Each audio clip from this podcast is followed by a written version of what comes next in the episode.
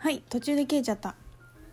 そうまあなんかね自分もそういうふうに思うしあの人もそうやって言ってきてるけどそれって本当かなって自分で疑ってあげたらいいし。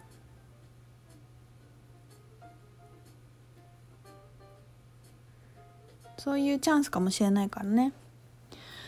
そうでもなんでそのなんかまあ本当にいろんなこと言う人がいるけど聞かなくていいよって思うのはやっぱみんなすごくアドバイスを聞きすぎる傾向があるし人のことがは本当にわからないよなってつくづく思うんですよ。本当にそでそれは分かんないっていうのはあの人何あの人は何考えてるか分からないとかそういうのじゃなくてすごく可能性に満ちているしすごく表面的なところしかなんだろうエゴの意識は見えてないっていう意味でなんか魂にリスペクトを込めて分からないって言いたいというかほまあ本当にそうだなって思ってるんですけど。なんかねあのそう市中水明ってのをね私がまあ楽しいかいろいろやってるんだけどさ母の名式を出したんですよ。でそれがすごい学びがあったんですけど私の母は、えーと、生まれ年と戸籍上の、えーと生年月日と2つある人だったんです。で私そのことも知らなくて30年近くいて初めて聞いたみたいな。でまあなんか結構昔はよくあったんですねなんか学年の狭間だったりとかするとまああのかわいそうだから早1個のが前の学年に行くとか後ろの学年に行くみたいなことがねまあ今でもあるとは思うんだけどまあそういうのででその時の名式と今の名式と2つ持っていてでしかもその時に2つ名前迷った名前があるあったらしいんだけどその今の戸籍上の名前と今の名前はすごく合ってるというかでもう一つの名前とその元々の本当に生まれた年の生年月日がなんかその名前がすごく響きが合うんですよ。だからなんか母は2つの人生があったんだなっていう感覚がねすごくあってまあ結局今のねやつ方を選んできたんだと思うんだけどなんかあのまあまあ星は似てるんですよ。持ってる星は似てるんだけど本質的なところが違ったのね。でどっちを聞いてもどっちを見ても正直あんまりピンとこなくてえー、こっちかな？そっちかな？みたいな。なんかどっちもなんかしっくりこないし、まあ、どっちかっていうとこっちじゃない？みたいな。まあ、生まれ年の方なんじゃないかなって思ったのね。で、まあ、それをなんか母名式を出して観察してて母になんか見てみたんだけどこんな風だったよって話したの。でそしたらあの私の思った方と真逆だったんですよ母の反応が。母が出たのがえっ、ー、と何だったかなお、えーとすごくホスピタリティとか優しさがあって人に気配りができるっていう星が、えーと、生まれ年の方の本質で、えーと、今の戸籍上の本質の星だと,、うんと、宝石なんですけど、まあ、どんどん自分を磨いていくっていう星でその磨いていくがうまくいけばどこまでも輝けるんだけどネガティブに触れるとすごい苦しいだったりなんかこうすごい昔苦労してたとかなんかそういう人が多いっていう星があってで私はそのあのホスピタリティがある方なんじゃないかなって感じたの。なんでかっていうと母がそんなに苦労してるようにも見えないし見えなくて、まあ、そんな磨いてるようにも見えなかったわけですよ。失礼なんだけど で母に聞いたらででもまあこっちのどっちかがだと思うんだけどお母さんこっちだよね?」って言ったら「いや違うと思う私こっちな気がする」ってその宝石の方だと思うって言われてで幼少期の話をいろいろ教えてくれたのね。でまあちょこちょこ聞いてはいたんだけどなんかやっぱ全然さもちろん子供にそんな苦労した時の話とかしないうちの家族が割とそういうとこあるのかもしれないんだけどあの聞かれないと自分の話そんなにしないっていう感じがあってね私もこうやってラジオで話してるのは自分の気づきが話したいんだけど私の身に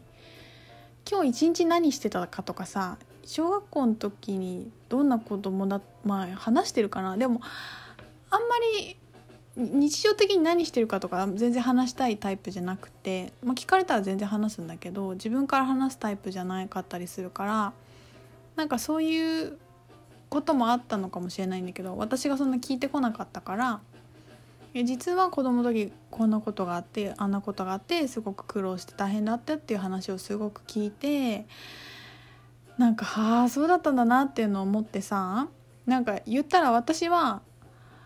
長いこと言なんていうか母と父に対してうんとここを超えていきたいみたいなのが基準としてまあみんな子供ってあるのかな親を超えていきたいとは思うと思うんだけど母にも父にも芸術的なセンスとかそういう才能が全くない家系だったから家もめっちゃ普通だしなんかそれが私結構コンプレックスだったんですよね。素敵なセンスある子ってもう根っから家系からもう家のセンスがもういいとか両親がセンスいいみたいな人とかもうちっちゃい頃から美術館に連れて行ってくれたとかなんかかっこいいジャズの音楽が流れてたとかなんかそういう人がねあのファッションのさ大学とか行ってたからみんなそういう人多かったんだけどマジで何もなくてどっちも割とお堅い仕事してセンスとか芸術とかないみたいな。で、まあ、でも両方のおばあちゃんが私のおばあちゃんねは両方ともお洋服の仕事をしてたからなんか覚醒遺伝かなみたいな感じだったんだけど、まあ、だからってそんなねおばあちゃんとの時間もね多かったわけじゃないんですけど、まあ、そんなことがあってあのマジで凡人って思ってたの。まあ、そのさ凡人の何て言うのかな私から見てるフィルターだからね特にめちゃめちゃ苦労してそうでもなくめちゃめちゃ人生をなんかパッション感じて生きてるわけでもなくまあでも全然お金にそんなにめちゃくちゃ困った様子もなくまあそれなりにいろいろ楽しいこととか辛いこととかあってマジで波だなってなんかちょっとそういう失礼な感じで見てたわけですよ。でそれが学生の時にすごい反抗心の中であったからなんかこういうなんかつまない人生やだお父さんとお母さんみたいになりたくないみたいな感じで田舎出てったみたいなさ感じがあったからなんかその見方がなんかいまだに実は染みついてたことに気づいてもう一回その面識を通して母と話した時にすごく大変な中で私を育ててくれたんだなとかすごいちっちゃい頃結構大変だったんだなとかなんかそういうことをねすごく気づけたんだよね。で母に対する見方がすごく変わったしもう一回すごく感謝できるようになったしそんなことを知らずというか隠し特にね私に「あだ大変だったこうだった」とかって言わ言わなかったから私はなんか凡人とかって言ってなんかお母さんにみたいになりたくないとか言ってたけどなんかすごい人のことってそういう意味でわからないんだなって思ったの。なんか親子だから近いからなんとなく分かってるつもりなんだけどそれこそ母が育ってきたところっていうのは子供は見れないしいろんなバックグラウンドがある中でってことは母とのことでもここまで分からなくて私がフィルターかけて見てたのに人のことはもっと分からないと思うんだよね。まあ近いからこそ分からないっていうのもあるし私特に母はねリーディングしづらかったんですよね。まあ、自分のこともすごくあのセルフリーディング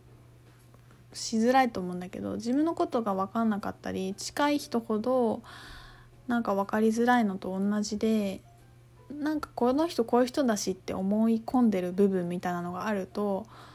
見れないこととか気づけないことたくさんあると思うんだけどだからねなんか距離感があった方がスッとなんか角にピュンっていけたりするんですよ。でするんだけど私がリーディングとかして見てるクライアントさんのこともでスタイルクリエーションで4ヶ月いたとしてもそこで見た部分もほんの一部にしか過ぎないっていうのは本当に分かってた方がいいなって思っていてなんか分かった気になるのって一番なんか怖いというか可能性を縮めると思うしねなんかそれぐらいの分からなさを秘めてる中でなんか分かったふりしてちょっとアドバイスするっていうのはやっぱりなんか違うなと思うし自分のバックグラウンドがいろいろある中でなんか求めてもいないのにアドバイスしてくる人の意見とかを変にそれこそ聞かなくていいよって思う思うんだよね。自分がこれだけ一緒に自分と一緒にいてあげてるから私のこと分かってるからこそなんか分かってる分かっててあげてほしいっていうかそこにちょっと熱くなっちゃうから4回目に続きます。